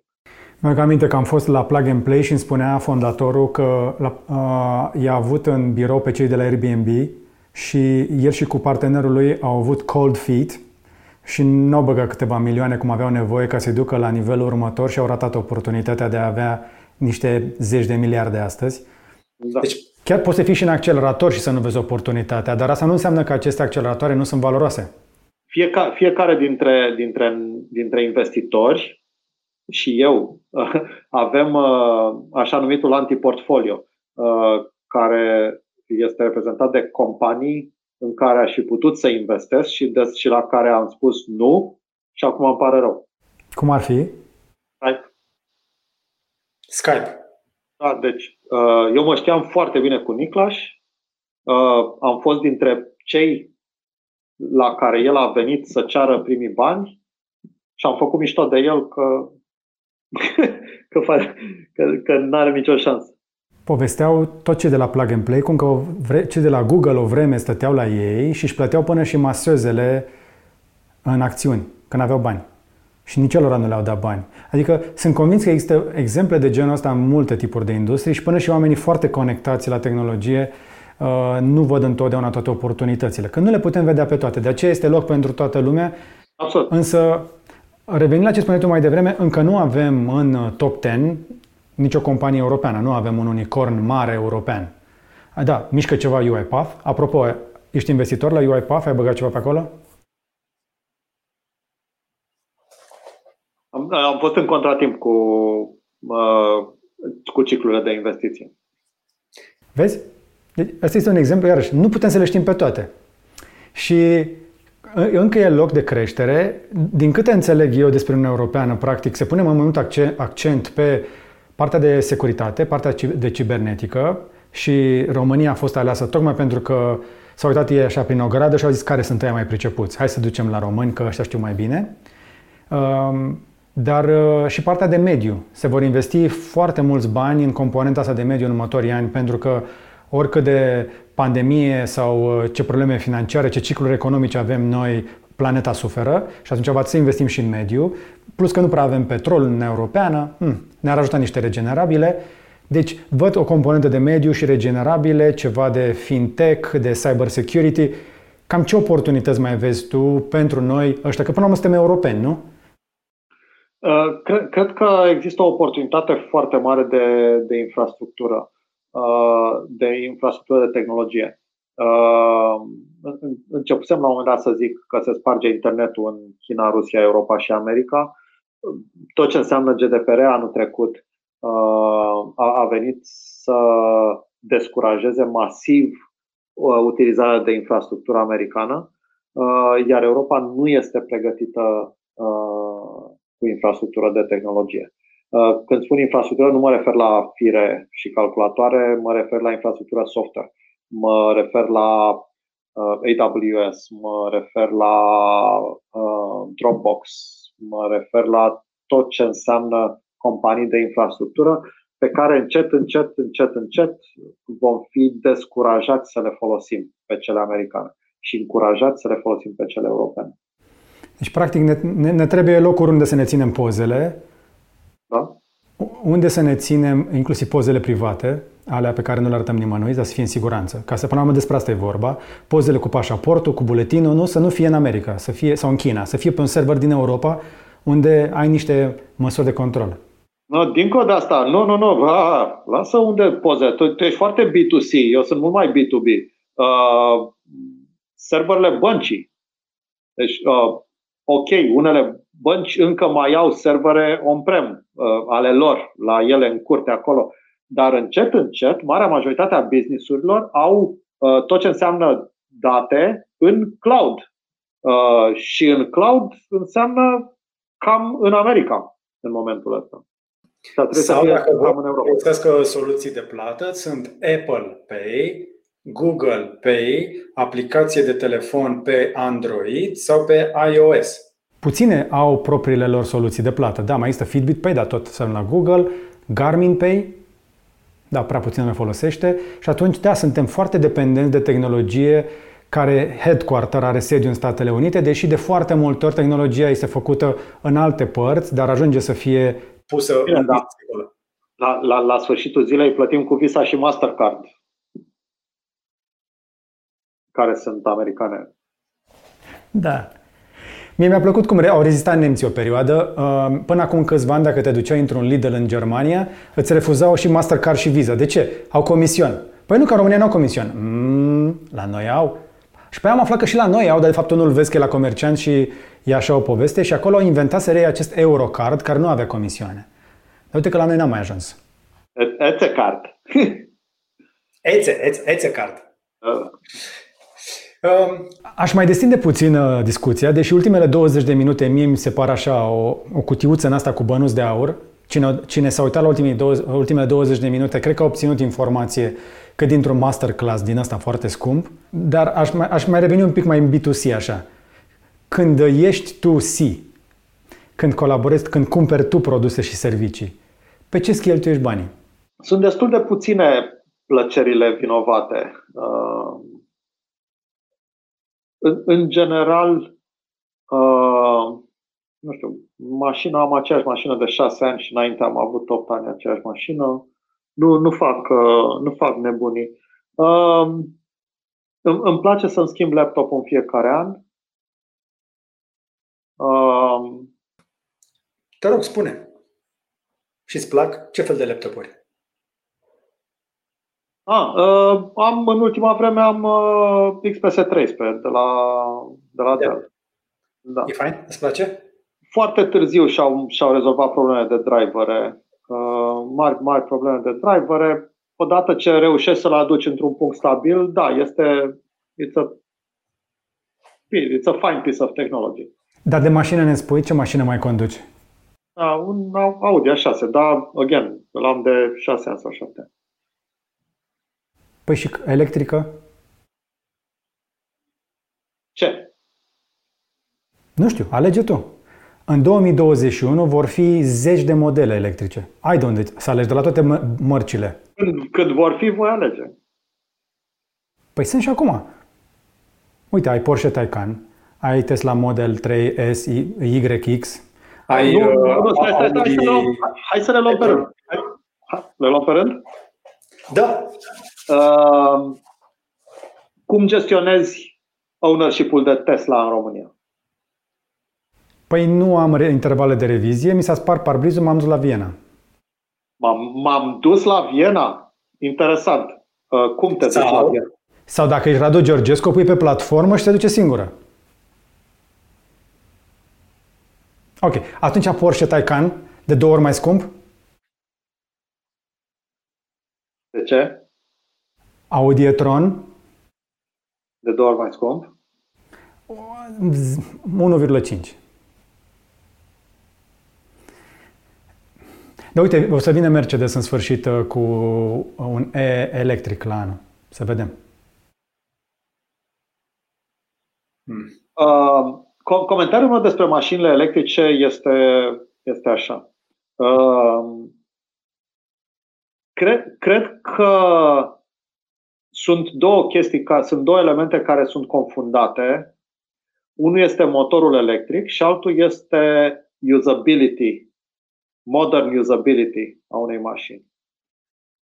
Tesla, de fapt, este o mașină extrem de apreciată nu pentru motorul electric, cât pentru acel extraordinar user experience pe care l-ai înăuntru, care este foarte, foarte modern și în spiritul uh, zilelor noastre, a copiilor din, uh, din ziua de astăzi. Uh, și cred că lumea transferă plăcerea acelui ecran care are o user, un usability absolut spectaculos de la Tesla și mânerele care ies și faptul că e conectată pe internet și toată, toată chestia asta de secolul 21 transferă în a spune că este mașină electrică. În schimb, te duci la golful uh, electric, e golf, e cum se cheamă, e Tron Golf. ID3. Așa, cum zici tu. Uh, te sui în el și este același good old safe golf, nimic schimbat, doar că îl bagi în priză. Băgat în priză care îl face să fie de două ori mai scump decât la normal, care uh, strică lumea prin baterii, care îți dă uh, range jumătate, trebuie să mai treacă un pic de timp până Tesla acceptă, problem, acceptă aceste probleme pentru că usability. Eu cred că mai e ceva. Oamenii cumpără Tesla și își imaginează că și-au luat Falcon 9. Uh, mm. Uh, în, în, prin, în principiu, oamenii cu care am vorbit eu își apreciază, te, dacă, dacă îi întreb, bă, ori ți la Tesla, da. Și ce-ți place la ea? Băi, că ecranul, că alea, Mie îmi place foarte tare cum se conduce, Radu. Dacă vrei te dau o tură. Știi cum se conduce? Mie îmi place să conduc. Uh, dacă vreau să-mi iau o mașină la fel de puternică în aceiași bani, nu găsesc. Și mie îmi place să conduc foarte mult. Uh, eu îmi iau adrenalina din condus și conduc, conduc la greu. Am, uh, în tinerețe am fost copilot de VRC și conduc la greu. Cred că sunt în top 0,01% din oameni care au, în funcție de cât am condus în Statele Unite, de exemplu. Și mi-au adrenalină multă din, din condus. Am condus Tesla de mi-au sărit capacele. Este o foarte mare diferență când, când mă mut de pe Tesla pe Mercedes, de exemplu, închiriate amândouă. Uh, da, da. și la, cum se fac motoarele alea de pe X? Și dăm voie că până la motor, frate, când vrei să dai drumul la un nav și la Tesla ai un search bar și scrii orice vrei acolo și îl găsește, whereas la Mercedes ai uh, niște butoane despre care nu știi ce sunt și spui vreau să merg undeva. Ha, da? Unde? Point of interest, hospital, de la, de la, de la și dacă nu-ți alegi ce trebuie, nu-l găsești și după aia scrii cu rotița a, B, C, așa mai departe, ori dincolo ai o tastatură, e atât de mare diferența încât eu nu, adică ăsta este un motiv pentru care aș lua, aș, aș prefera să conduc Tesla. Motorul... Și uh, totuși, nu ți-ai luat. Și nu mi-am luat, nu. Nu pentru că în România nu ai ce face cu ea. Aia e spanac.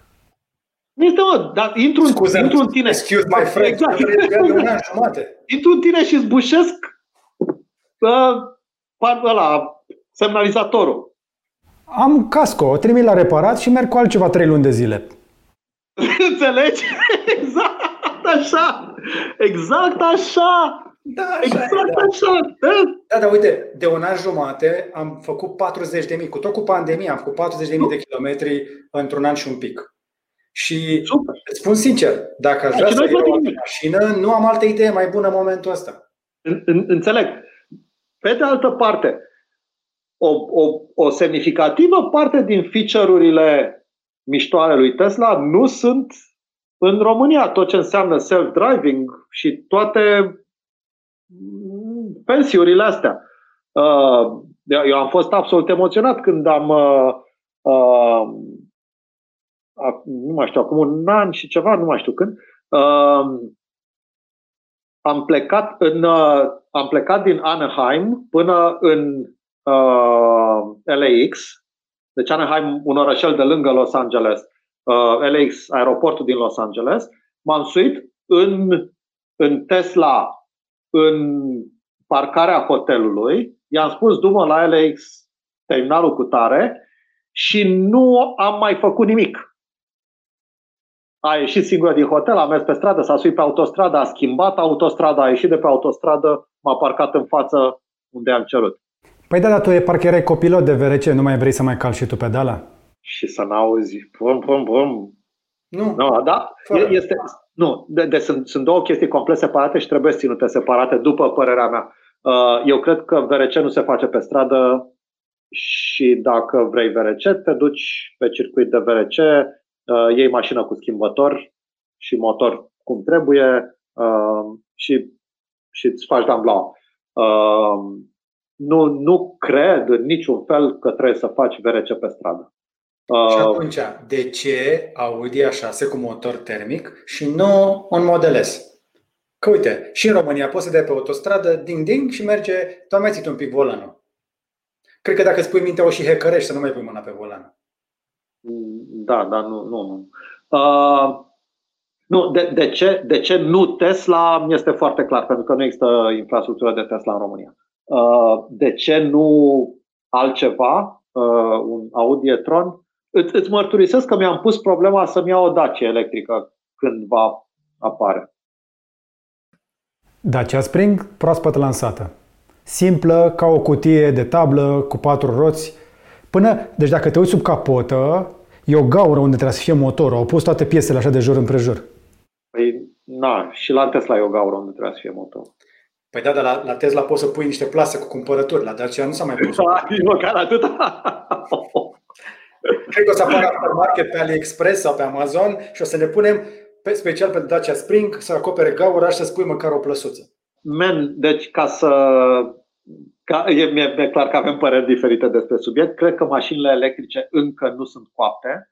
Uh, uh, cred că marii monștri producători de mașini, uh, Mercedes, Audi și, și uh, BMW, uh, grupurile cu, și cu restul brandurilor, uh, au luat-o ușor, ușor. Probabil că 2022 va fi un an în care mașina electrică uh, să fie suficient de, de bine închegată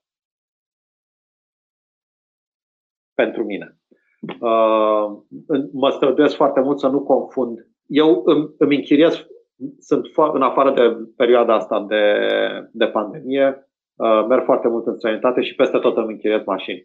Și conduc foarte, foarte multe tipuri de mașini. Pentru asta, mașina mea de acasă este o mașină confortabilă, nu este un gadget.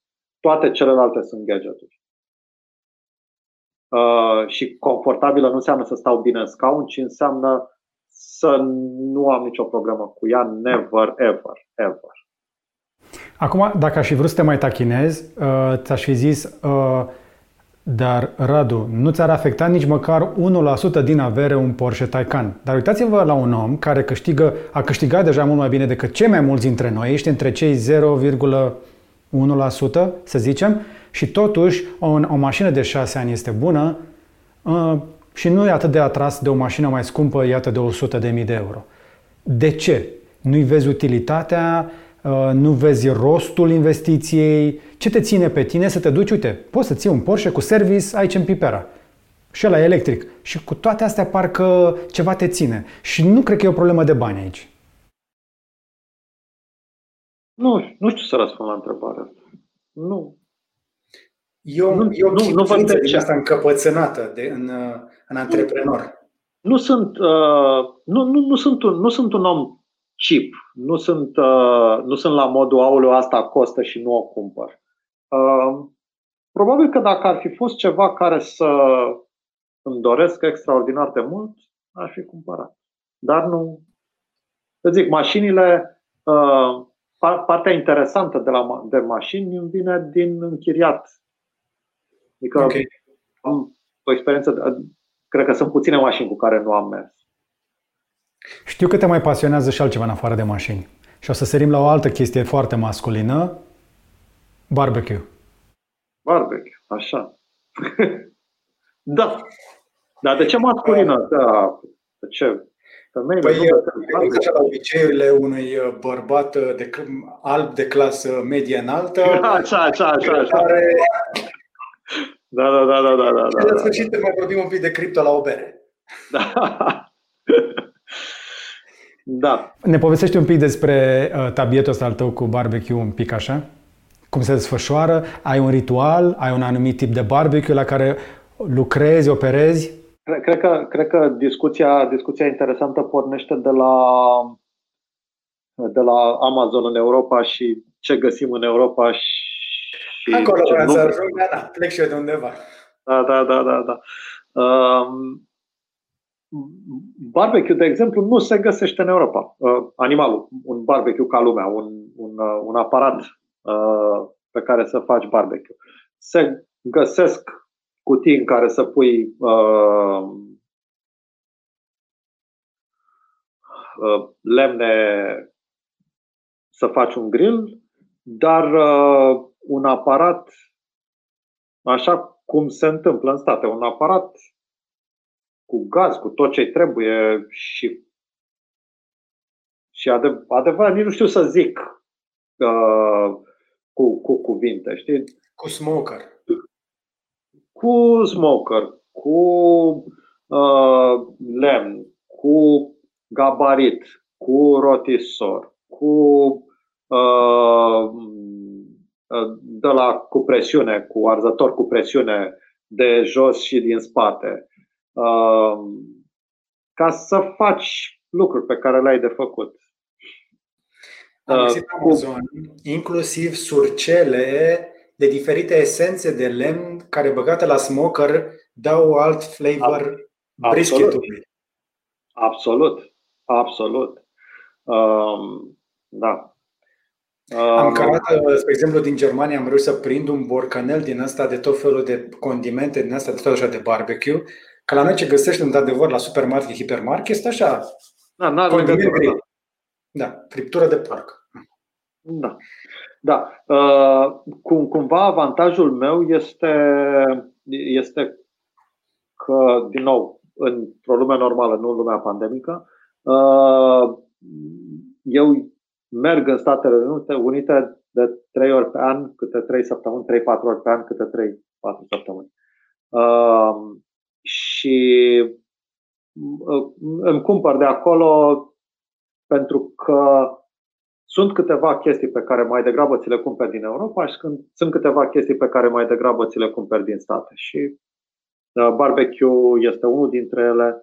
Uh, tot ce înseamnă elementele. Pentru mine, uh, focul este, un, este o chestie foarte importantă. Focul, lemnul, piatra sunt chestii foarte importante. Lemnele din șemineu, dintr-un șemineu pe gaz, eventual, Uh, și știu că focul de lemn este altceva decât focul de gaz, dar aici este o discuție extrem de lungă. Um, și interesantă, dar poate în alt context. Uh, iarăși sunt, sunt de adus din, uh, din state. Um, toată spargerea asta a, a internetului, la care poate ne întoarcem între Europa și state, duce într-un mod interesant într-o direcție încă necunoscută despre Amazon, Uh, cine este Amazon.com, cine este Amazon.co.uk, cine este Amazon.de, care este ultimul, până la urmă, Amazon european. Uh, ce anume mai cumpărăm de, Amazon, de pe Amazon.co.uk de la întâi și cum o să se gestioneze pămuirea, uh, o să fie interesant. Cum au mutat Amazon astfel încât să, să lase DE-ul ca Uh, centru al, al Europei, Amazon.de, uh, schimbând limbile, limbile, adăugând foarte multă marfă. Eu știu un pic și din spate cum este logistica lui Amazon uh, și cum semnează ei contractele separat pe fiecare țări cu furnizorii. Și deja Amazon.de crește în ultimul an, în ultimul an jumate, a crescut extrem de mult Uh, în continuare nu găsești acolo tot ce găsești în Amazon cu UK și în niciun caz nu găsești ce găsești în .com. Și cu toate astea, suntem în Uniunea Europeană de prin 2007, avem comerț uh, electronic și în România de suficient de multă vreme și nu avem suficientă varietate. Avem mai bună ca, ne, ca acum câțiva ani, dar tot suntem în urmă. Băi, ne da la prețuri câteodată deci suntem de pe altă planetă, adică uh, nu am o plăcere deosebită să fac nicio cumpărături de pe Amazon, dar sunt chestii la care pur și simplu sunt la jumătate de preț încă. Găsești chestii o jumătate de preț, ori minim 30% față de prețurile de la noi. Și asta ne duce într-o discuție în asta despre, ok, dar cum reușesc ăia? E doar o chestie de volum sau de optimizare, de logistică, de forța unui Amazon? De ce nu reușim și noi să avem genul ăsta de experiență, să știi că atunci când cumperi online e cel mai bun preț. Noi nu avem experiența cel mai bun preț pe online în România. Nu știu, nu știu să răspund la întrebarea asta, chiar nu știu, onest, nu știu să răspund la întrebarea asta. Sugerez o discuție similară cu Iulian. Ok. Pentru că, din câte știu eu, spre exemplu, uh, EMAG se concentrează pe a construi infrastructură, de a face. Uh, ceea ce, este, ceea ce este absolut spectaculos. Pentru că fără EMAG, noi, noi eram cu 20 de ani în urmă. Total de acord. Este un exemplu bun de urmat, dar și ei suferă de lipsă de competiție în momentul ăsta, sunt, stagnează un pic evoluția. Asta arată că, uite, când ai doar unul mare în piață, vezi Facebook, vezi Google, vezi Apple, Google și toate chestiile astea. Deci ai nevoie de competiție și pentru că atunci când dispare un pic din competiție, parcă, parcă lucrurile stagnează. Și, și acum ce să facă EMAG? Să-și construiască competiția? Să, să vină cineva să facă o competiție. Despre asta vorbim. Hai să ne apropiem de final, că ne-am lungit foarte tare, mi-a plăcut foarte mult interviu. Uh, recomandări din partea ta pentru 2021, pentru cei care mai mișcă ceva. Cei care au planuri de viitor, cei care vor să construiască, vor să inoveze, vor să investească. Cum te raportezi tu la 2021? Cum le recomanzi celor care au, au acest spirit de acțiune pentru 2021? Care sunt recomandările tale? Prima recomandare este nu vă uitați în gura animalului, faceți cum credeți Uh, că este cel mai bine, nu vă uitați în gura mea. Vorbind despre mine, eu cred că 2020, sfârșitul 2020 și 2021 este un an de pivotare. Uh, cred că este, cred că lumea se schimbă și adic, asta este, adică nu, lumea se schimbă da? și ca un producător de software sau de orice ar fi de gogoși să se uite și să zică da, lumea se schimbă, dar businessul meu va rămâne la fel, mi se pare uh, mi se pare greșit. Mi se pare că trebuie să înțelegem că lumea se schimbă și că deci trebuie să ne schimbăm și noi. Uh, cred că este un an al pivotărilor, cred că este un an în care trebuie să înțelegem cum a fost businessul meu până acum și cum aș vrea să fie de acum încolo. Dacă tot ești adaptabil, dacă tot vrei să faci ceva cu viața ta, ar trebui să faci ceva. Și uh, e o chestie, spre exemplu, din Taleb care spune că până și idioții pot avea succes dacă aleg la stânga sau la dreapta în fața unui, unui pericol. Absolut. Sau în fața unei oportunități. Și ceasul arată, și ceasul stricat arată ora exactă din când în când. Radu Georgescu, mulțumesc pentru timpul pe care ne l-ai oferit. Sunt absolut recunoscător. Mersi mult. Uh, să ai un 2021 și mai bun. Uh, și ultima întrebare, dar chiar e ultima. Te vaccinezi, nu? Sau nu? Da, da, da. De-abia aștept. Asta aveam discuție cu uh, câțiva prieteni zile trecute. Uh, dacă mâine îmi vine cineva la poartă și spune, mă rog, cineva credibil, și spune, uite, am vaccinul să ți uh, îi arăt tu. De ajuns. Cred că avem tot ce ne trebuie. Încă o dată mulțumiri, recunoștință și să ne vedem cu bine. Eu mersi mult de tot. Super șmecher. Și cu asta încheiem aici interviul cu Radu Georgescu. Sunt pielea de găină. Îmi doream de foarte multă vreme interviul ăsta și mă bucur că Radu și-a făcut timp și răbdare și după cum vedeți a fost foarte deschis și ne-a spus o mulțime de lucruri la care nici eu nu mă așteptam. Cred că l-am prins o zi foarte bună sau poate a plăcut discuția. Dacă ți-a plăcut și ție discuția și crezi că ți-a fost de folos, știi deja ce ai de făcut, dă un like, dă un share, ne ajută cu algoritmul. Sunt utilizatori care ne spun că nu primesc notificările, orice share ne ajută și un subscribe dacă nu ai făcut-o deja. Le, le sunt recunoscător în această parte a anului, mai ales membrilor noștri care ne susțin cu donațiile lor în fiecare lună. Ce vedeți aici, aceste interviuri, sunt o parte din recunoștința pentru investiția voastră în content de calitate.